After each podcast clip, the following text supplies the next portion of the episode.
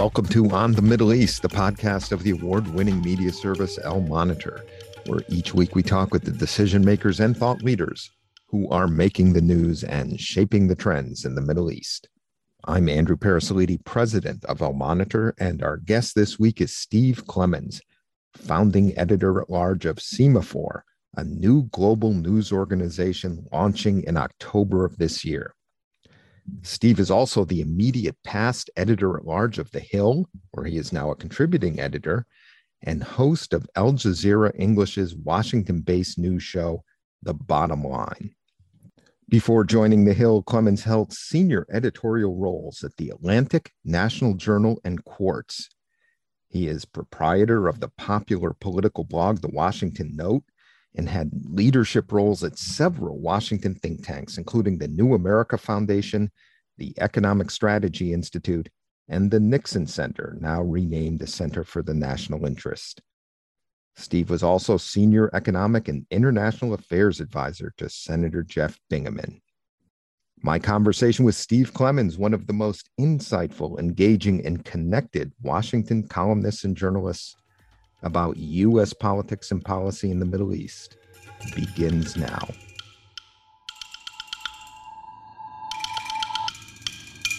Steve, welcome to On the Middle East. My pleasure, Andrew. Great to be with you. Great to have you with us. Let's start with an industry question. I can't resist. Sure. What can you tell us about Semafor? There's a lot of buzz out there about this new global media company. What can we expect, and how does it fit into the current media landscape? Well, I can give you two parts to the answer. You know, first, semaphore um, means signal for those who don't know the term, but I think many people in the military who've served in the military know it's an old naval signaling term. It's also a term used in uh, the artificial intelligence arena um, as, as a term to distinguish true signal from false signal.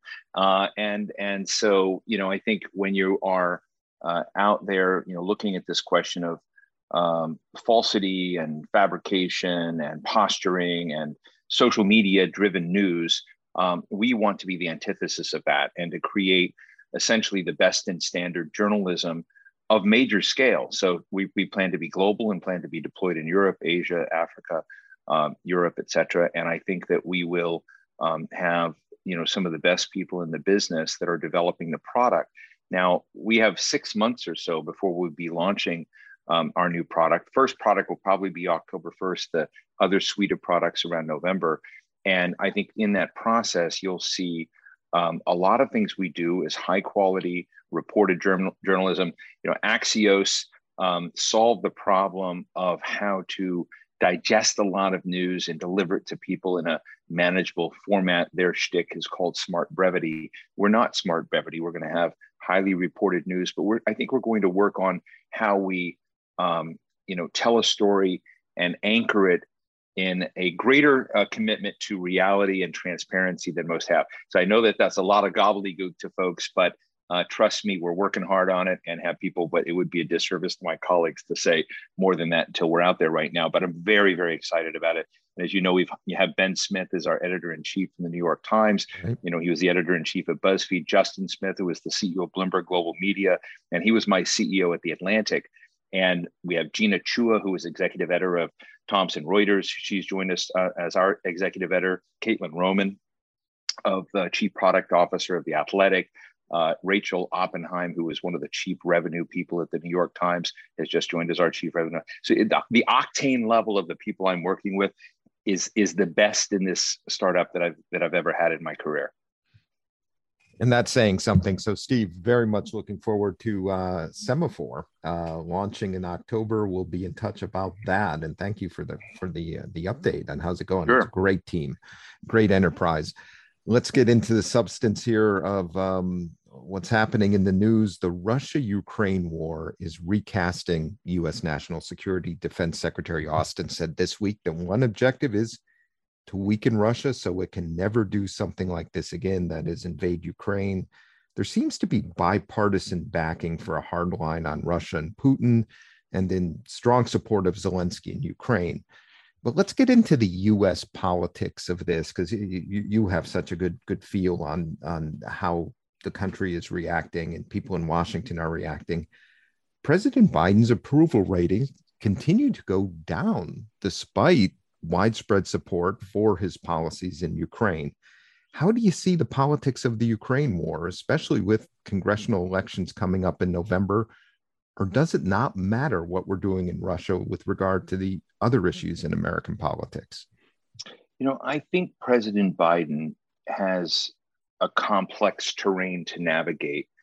And he, since the withdrawal from Afghanistan and what appeared to many Americans to be extreme um, high consequence bungling of the American withdrawal there, um, whether people agreed we needed to be in Afghanistan or not, they, they largely do agree across party lines that it was a mess. And, and his popularity ratings, what I, what I call Trump levels. so he's at Trump levels of popularity now, and it's been down there for a long time. And typically, in a crisis like the Ukraine war, particularly with a country that was such an adversary during the Cold War with the United States and Soviet Union, you would imagine there would be a bump up. I heard, you know, former Defense Secretary Robert Gates just the other night, you know, praising uh, Joe Biden, President Biden, and the administration for um, both the efforts they've made uh, in in you know sending the right signals to Russia, of being you know strong, of supporting uh, Zelensky and the Ukrainians, but also showing restraint um, and doing that. And that's a rare thing because Bob Gates, as you know, was very very critical of Joe Biden and said he had never made a foreign policy decision that he agreed with in the past. But so that was a very interesting moment. But he also said that what is missing right now is that President Biden is not taking this moment where you see people dying in the streets, dying in, in, in, fighting for their liberty, fighting for democracy, fighting for their lives against an invader of a sovereign nation.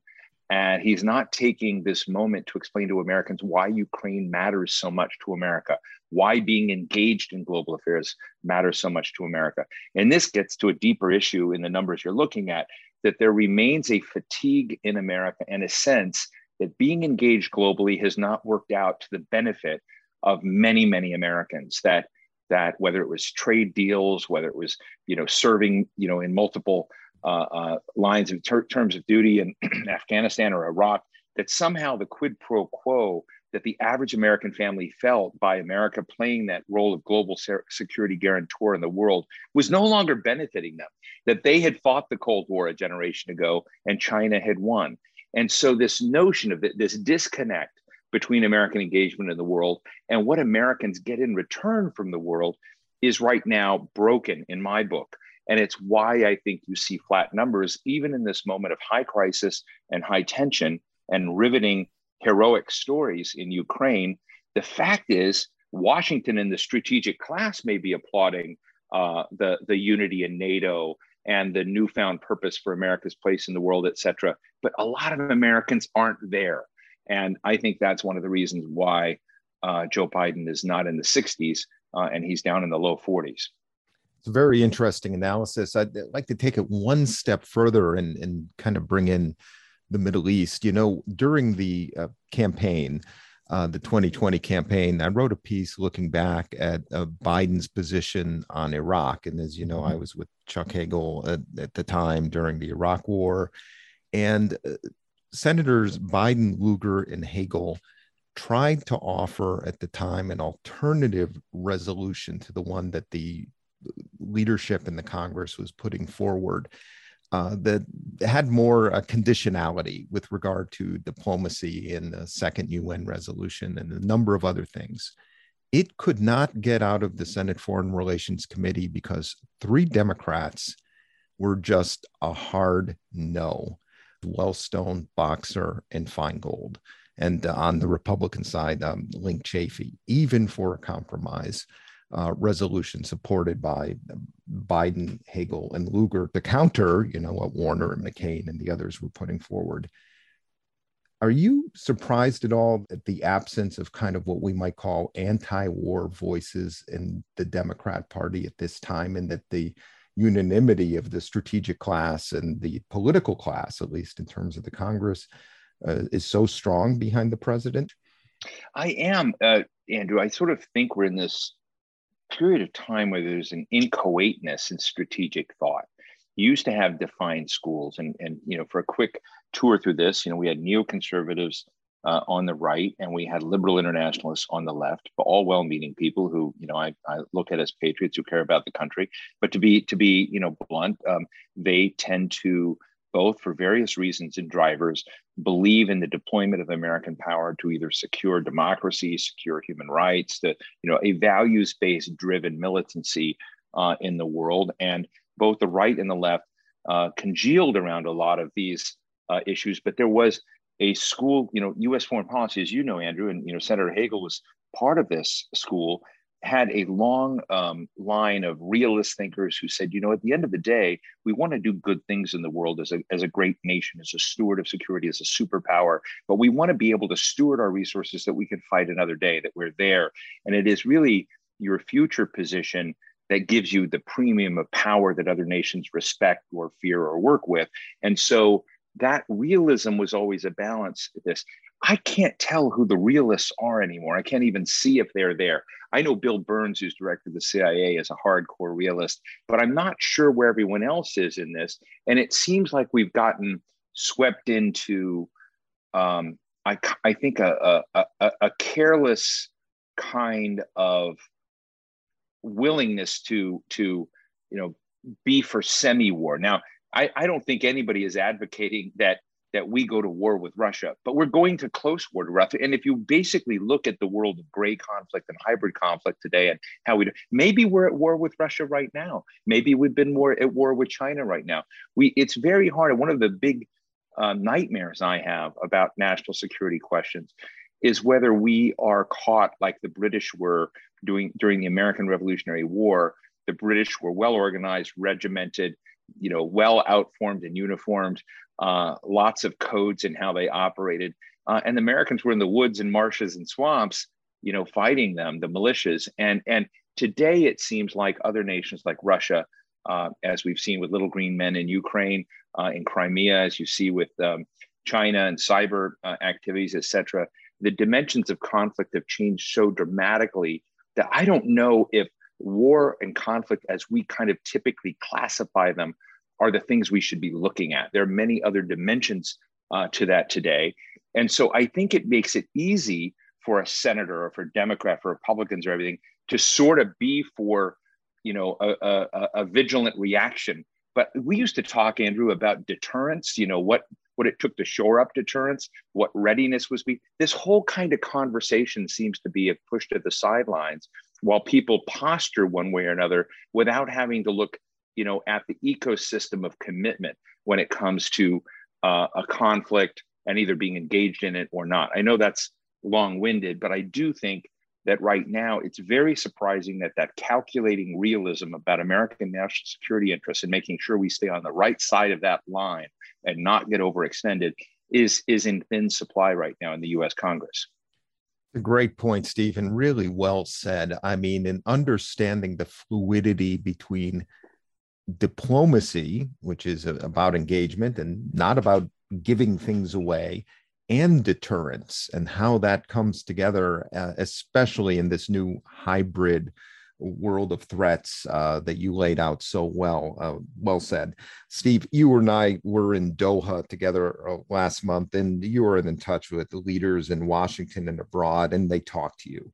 And tell us, based upon your conversations in Qatar, in the Middle East more broadly, uh, with Middle Eastern leaders uh, here in Washington and those passing through, you, you come across what, if anything, is the mainstream media and strategic class here in Washington missing about the Middle East? How is the region seeing Washington and the United States, and what are they saying about us, including and especially this Russia Ukraine war? Uh, yeah. and even more broadly, our, our relationship and um, contest and competitive relationship with China? Look, there's a formalism in foreign affairs that people on stage and people in meetings and people in classrooms and on news lines that have official roles often don't critique the United States because it's an important ally and partner, and so many of the nations there believe and want America to do well and to be perceived as strong and capable. But there is an informal reality that all of them have to prepare for and simulate for, which is uh, during the Trump administration in the era of America First, which popped its head up at that time, but still remains with us and a significant number of Americans, but also in the strategic cautiousness uh, of, of Barack Obama, the strategic contraction as perceived in, in some of the things that President Biden has done. There is a sense that America's rolling back some of its presence, its commitment in the various parts of the world. And even when President Biden came out and sent his defense secretary uh, sent his uh, uh, you know Secretary of State and his national security advisor to wrestle with China in the so-called pivot to Asia. That was read by a lot of parts of the world. Where pivoting to Asia, we're putting a lot of resources there, more platforms and attention. We're going to send folks there, but um, sorry, rest of the world, we're busy. And so it made America look weaker and less dependable. And I've often said, if you want to measure the way um, America is perceived in the world, its footprint, don't look at our enemies like North Korea or I would say Iran or rivals, I should say. Look at our allies. And I wrote a piece a long time ago. I mean, it preceded this period of time, preceded Donald Trump. I said, look at Japan, look at Germany. So two huge allies of the United States that that we had beaten in World War II that became anchors of our relationship and stability in their various theaters. Look at uh, Saudi Arabia and Israel, both of whom were two. And you can look and you just begin to measure how they began to behave differently than they would have otherwise in an era where America was uncontested, maybe except in the Cold War with the Soviets, but it was just so robustly engaged everywhere in the world. They had strong confidence that America would be with them in their dark days. I think that has deteriorated significantly and all these other nations in the world are trying to help us, trying to be there, but they don't believe that we will fully be there. So you see cases like the UAE has actually been an agent of Russia coming into places like Libya and Egypt. UAE is a very close ally of the United States, but it's not depending only on the United States. You have, you know, other areas in the Middle East. You have Qatar, which is came to uh, American support and rescue, if you will, in the withdrawal from Afghanistan, t- playing a huge role, as the UAE also did, by the way, in massive airlift of people out, but also taking over key institutions and playing the role of being interlocutor with the Taliban uh, for us. But that creates burdens for others out there. So America has allies and friends, but it's just a different relationship where the relative weight of America is in decline.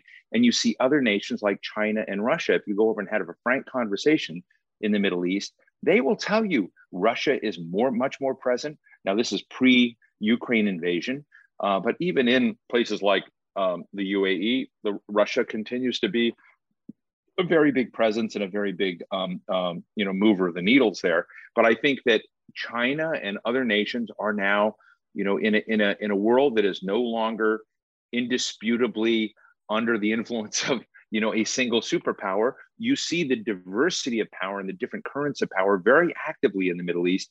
And i think there's a lament frankly and i felt it when we were in doha a lament that america seems to be on crutches doesn't seem to be able to do all the kinds of things it was going to do that is somehow doubted. And i think that's a problem. And i think it's because in my view we got overextended uh, in places like iraq and afghanistan and we we saw the mystique of America's superpower status in the world punctured. And when you're, you know, I tell you, being a superpower is not all, you know, missiles and tanks and ships. It's also the strength and vitality of your economy, and it's it's it's not having a you know 2008 2009 financial crisis with structural corruption in your economy and so these kinds of things have added up to create big question marks and doubts about the united states and if i were advising the president, advising uh, uh, our nation's leaders, I would say the first thing we need to do is do far more to correct those problems. And, and that's not necessarily a military function. It's, it's, it's a diplomatic, it's a political, and it's even an economic one because China's power comes as much, if not more, from things like the Belt and Road Initiative than they do from the size of China's growing military. Steve, there have been a number of articles recently about the problems in the US Saudi relationship. And these ties have been a bedrock of US policy in the Gulf. And uh, it started, the US started to have issues with the kingdom after 9 11, then over the Arab Peace Initiative, the Iraq War. But now it seems the strains are, are quite severe. Uh, what's your take is it better or worse than reported? Are they solvable problems? Uh, how do you see it? Look, we, are going to be, you know, I, I remember when uh, John Kerry was our Secretary of State, um, Joe Biden was our Vice President. Um, I won't put words in their mouth, but mouths, but the, you know, various people was meeting to in the in that administration at the time. We're increasingly looking at Iran, which was a complicated uh, rival power in which we were trying to do a, a joint uh, deal around uh, the future of its nuclear energy program and, and came up with the joint, uh, the JCPOA, this joint comprehensive plan of action. And, and in that um, process, you know, we had various skirmishes and tensions with Iran that got solved. And to a certain degree, a camaraderie, if you will, I wouldn't should have called it camaraderie, but a comfortableness that that that that um, Iran kind of became a more comfortable rival at the same time that Saudi Arabia became a very uncomfortable ally. And I think that those that that uncomfortable ally status of the Saudis, which became uh, very aggravated and hit you know one of its key points with the uh, killing of Jamal Khashoggi, um, and the aftermath of that, and and and whatnot, and the rise of Mohammed bin Salman, uh, the crown prince currently, is is one that we're faced in a situation. This is where realism takes hold, where you you can't be in conflict right now with all of the world's great oil and energy producers. It's a fundamental core necessity. But it also means you've got to get back to managing complex relationships where you can challenge Mohammed bin Salman for some of the things that he has done that have been horrible and ruthless and deal with them in one you know one way uh, uh, constructively and and try to punish or or have it. And we used to do this with the soviet union. We would have you know 13 different tracks with the soviets. If two or three of them blew up we'd have you know eight or nine others whether it was food trade or you know whatever arms control. And and i think that with some of these powers that have become complicated and are clearly not going to become you know to quote tom friedman they're not going to become more like us then uh, um, you know, although he did write one time that everybody was becoming more like us it's just simply not the fact that we've got to find a way to to not ascribe and, and, and to think that we will be transformative in the culture and decision making and behavior of all these countries, but we have core national security interests that do matter. So Saudi Arabia is a vital nation that is more our ally and supporter, though complex and problematic, and it plays across the line sometimes. But overall, it's been with us far more than it's been against us. And that's the opposite of Iran. So what you want to do is try to keep you know the Saudis on, on one side of the line while you're trying to find a different future forward with Iran. And and part of the problem is that Iran, the Iran Saudi relationship is kind of like the Pakistan India relationship. They're at each other's throats and they're each other's strategic rivals in the region. Uh, and the US has diminishing capacity or perceived diminishing capacity in these relationships. Um, and that's a real big security risk. I mean, you have you and I have both been in Pentagon simulations before where they look at Pakistan and India as one of the most likely places for thermonuclear exchange. I would say if you wait 20 years and we don't keep, you know, nuclear proliferation bottled up, the Saudis and the Iranians will be in the same situation as as the Indians and the Pakistanis. So I think in in that, um, I know it's hard for people to hear. We cannot walk away from the Saudis but that doesn't mean we have to acquiesce and hug them either and and bless Mohammed bin Salman's economic plans and you know he would like to tie it all together in a neat ribbon and stop being criticized absolutely not but at the same time we can't walk away from the reality that they are a key um, energy partner and also a key uh, uh, ally where more of their um, security interests overlap with ours than not Absolutely right, Steve. And let's not forget the, the war in Yemen, which cannot right. come to a close without a very close partnership and coordination. And hopefully, we see some some positive signs there. Let's turn to Iran. Now, the, the Iran nuclear deal may have a pulse. It's a faint pulse at this point. Yeah, I thought it was almost it was almost uh, back. Yeah, yeah, like uh, the the reborn creature, you know, come back.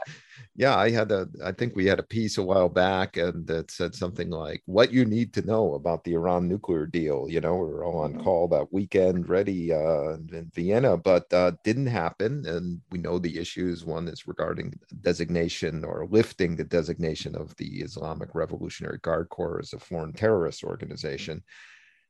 Do you see this agreement as a must-have for the Biden administration. Again, getting into the politics of it a bit, uh, this was a priority uh, when President Biden came into office. He appointed an envoy. Um, he had said during the campaign that uh, Trump made a major mistake in withdrawing from the deal. Things have gotten worse with regard to Iran's uh, nuclear capabilities since then. The administration regularly points this out. And uh, now the talks are stalled. Um, what do you see uh, happening uh, in terms of the administration? How long can they wait for Iran? And uh, as we've written uh, many times over the past year or so, um, there's not going to be a lot of uh, congressional support for an Iran nuclear deal uh, as compared to what we were talking about earlier with regard to US policy toward Russia and Ukraine. Right. Well, I see several things. Um, I see that this deal is not moving forward right now because Iran doesn't want the deal, that Iran doesn't sense that Joe Biden's administration is as powerful as it might otherwise be. You know, if Joe Biden were um, you know, as I said, in the 60%, if we, we saw America um, resurging around the world in various ways, I think this deal would have been done by now. I think the measure of the complaint about the IRGC, while maybe deep, and the IRGC is a significant institutional reality inside Iran, as you know, um, I don't believe that its designation one way or another would be um, disqualifying for the supreme leader in Iran to have come on board uh, if other factors were in place. So they don't want the deal is is part of this because they don't feel um, that like the U.S. Uh, uh, can push it you know forward. So it's willing to bide its time. That said, and I think it's another measure you know in the eyes of the world that that Joe Biden um, is is not a robust, muscular president. So which is unfortunate. I, I, wish it were the other way. It's not not what I see or advocate. It's just the way I see it right now. So that's that's part one. Part two is, you know, I I think that I buy the line that came from President Obama that Iran and its nuclear program were on track to create enough nuclear material, potentially enough nuclear warheads, combined with a ballistic missile program that could become regionally destabilizing, start an arms race, and lead to, you know, um, what many would call for as a call for military action against Iran, either by Israeli taking that action, and if they did take that action on their own, which is very hard to imagine, but they could take that, they would be making a strategic choice for their key ally and stalwart support of the United States. And I've always been worried that if Israel made that strategic choice for the United States, there would be enormous fallout in the long run in the U.S. Israel relationship, which might not be, you know, a healthy thing. But but let's just take it that that uh, because I haven't seen the intelligence and I don't know, but let's just say I buy the line that Iran is on that on that course, if not constrained by the JCPOA in a deal that Iran was going to see its economic fortunes rise, that it was going to see investment in the nation rise and allow uh, you know, an end to the various layered sanctions uh, against the regime and help bring a higher quality of life to Iranians. So I think that was, you know, really essentially what you know the key elements of the deal were. But but if that um, doesn't happen, then you've got uh, the Iranians have made enormous gains in their nuclear program after Donald Trump, you know, pulled out of the course. It was the U.S. that abrogated the deal, not the Iranians. And so, in that situation, they have made enormous progress. You can't unlearn, you can't unthink, you can't, they've got the design capacity. So, you're in a situation now that I think is more unstable than people may realize because it's, it's, the, the, whether they people think in terms of okay how many widgets have they made? How many warheads they've made? It's the question that the knowledge and infrastructure can exist. Nations can eventually hide things that they sh- you know you know want to. And you have now created a world of blurred uncertainty you know around uh, a weapon of mass destruction in the region and and created increased anxieties which which i think is is very unfortunate. So you know i guess in in my view whether it's President Biden if he comes back another term, whether it's President Trump or whatever Republican comes out, you know, uh, in the next term, someone's going to be facing that military question of whether they take a preemptive strike or a reactionary strike against, um, you know, Iran's nuclear activities. It could have incredibly um, unpredictable consequences for all players in that war in the region. So I think that that's the future we have to think of that we're casually let happen because the IRGC uh, issue is out there and neither side can get around it. You have to begin thinking about the nightmare that lies ahead to understand how small and stupid the current barrier is. And so when we get to that point of real conflict down the road, they're going to look back and say, why were we such idiots at that moment? But the fact, the truth is, we're all being idiots about it. There's not, uh, you know, a sense of consequence. And I completely agree with you that if this had to go through the U.S. Senate, you know, they would never get approval. All they would do is try to, you know, I was talking to Rob Malley, who's our envoy on this, and said, you know, all they really need is to keep a filibuster from happening against them, and they will get through. So I think that's an interesting way to do it. You basically need 41 votes, as you know. You don't need 50. So. Exactly. Steve, we're running out of time, but I've yeah. got to ask you this. Uh, we've known each other, I think, for almost 20 years or more than 20 years back when you were senior policy advisor to Senator Jeff Bingaman, a Democrat. I was uh, Senator Chuck Hagel's foreign policy advisor. He was he's a Republican. Many members at that time, Republican and Democrat, congealed around the center or its near orbit. You stay close to many of the politics and the players here in Washington, and you keep up that spirit of uh, collegiality and engagement, including those you may disagree with. I, I really admire that. Are you hopeful that that spirit and tone that we worked in on the Hill uh, those decades ago can take hold again?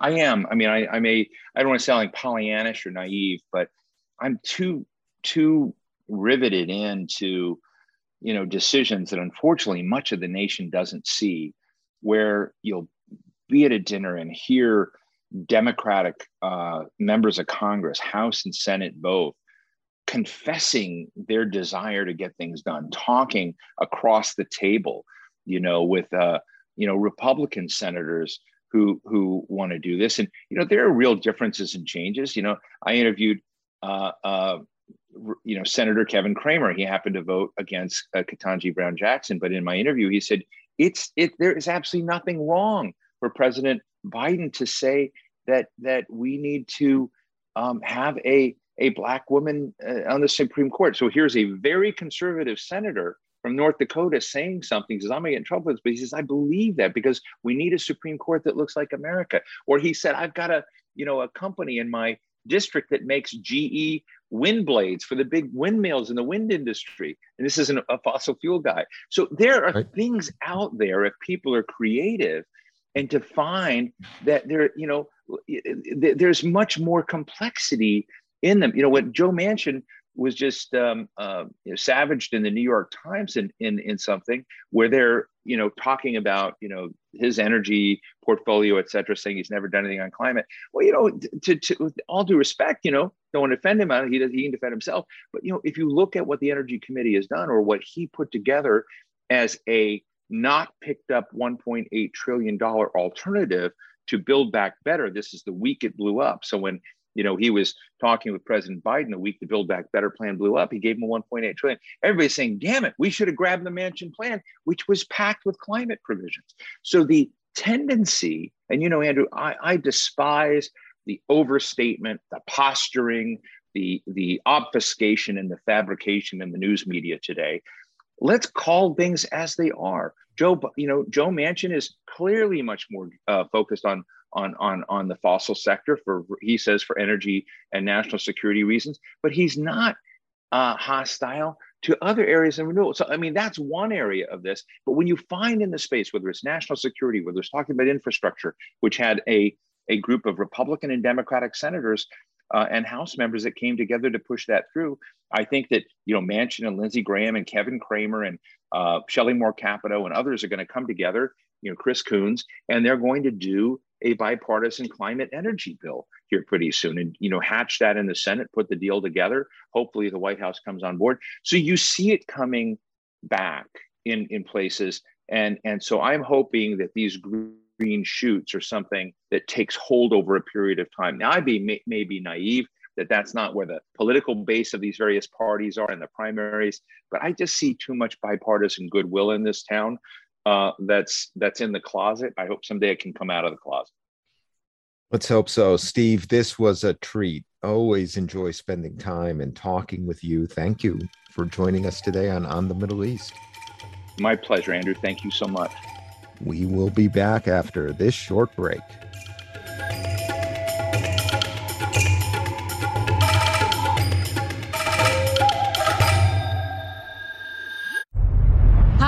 Elizabeth Hagedorn, and I'm the State Department correspondent at Al Monitor. And I'm Joe Snell. I'm Al Monitor's video editor. Let's admit it, this past year has been difficult to stay on top of the news and sift through what's accurate and what's misleading. Let Al Monitor help you. If you care about the Middle East and North Africa, you should consider listening to Al Monitor's audio series On the Middle East with Andrew Parasiliti and Amberin Zaman, and On Israel with Ben Caspit. You can now watch our newest video podcast, Reading the Middle East with Gilles Kepel. You can subscribe to these series on your favorite podcast platforms. And through a host of free daily and weekly newsletters, we offer a range of perspectives with the highest journalistic standards. You can subscribe to these newsletters at almonitor.com. As an award winning media service headquartered in Washington, D.C., Al Monitor has a network of over 160 contributors around the world. So if you haven't done so already, be sure to visit almonitor.com, where you can find all of these newsletters and podcasts along with first class reporting and analysis. Thanks to our guest, Steve Clemons, and to our production team of Beowulf Rockland and Rosabelle Hine of Two Squared Media Productions. We will be back next week, and if you haven't done so, please sign up for all three Al Monitor podcasts at your favorite podcast platform.